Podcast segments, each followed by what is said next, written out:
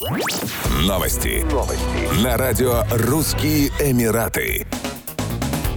В Объединенных Арабских Эмиратах состоялась церемония открытия участка железной дороги Этихад Рейл, связавшего Дубай и Абу-Даби. Железная дорога является одним из крупнейших инфраструктурных проектов страны, задача которого – дальнейшее развитие национальной экономики. Основная ветка Тариф Аль-Авир протяженностью 256 километров была спроектирована в соответствии с самыми высокими международными стандартами и включает 29 мостов, 60 переходов и 137 дренажных каналов. В дальнейшем новый участок дороги соединят с интегрированной национальной железнодорожной железнодорожной сетью ОАЭ. Строительство участка заняло более 27 месяцев, объем инвестиций составил 50 миллиардов дирхамов. При этом железная дорога позволит ОАЭ укрепить свои позиции в качестве ведущего регионального и глобального центра в секторах торговли, экономики и логистических услуг в ближайшие 50 лет.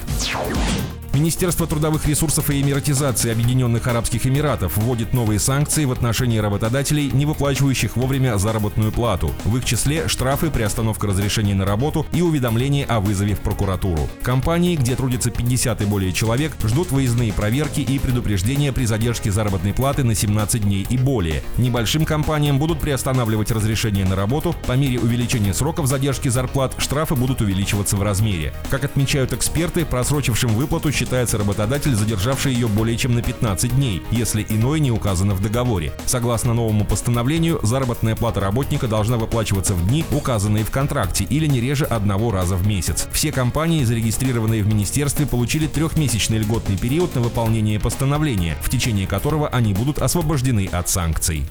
Еще больше новостей читайте на сайте RussianEmirates.com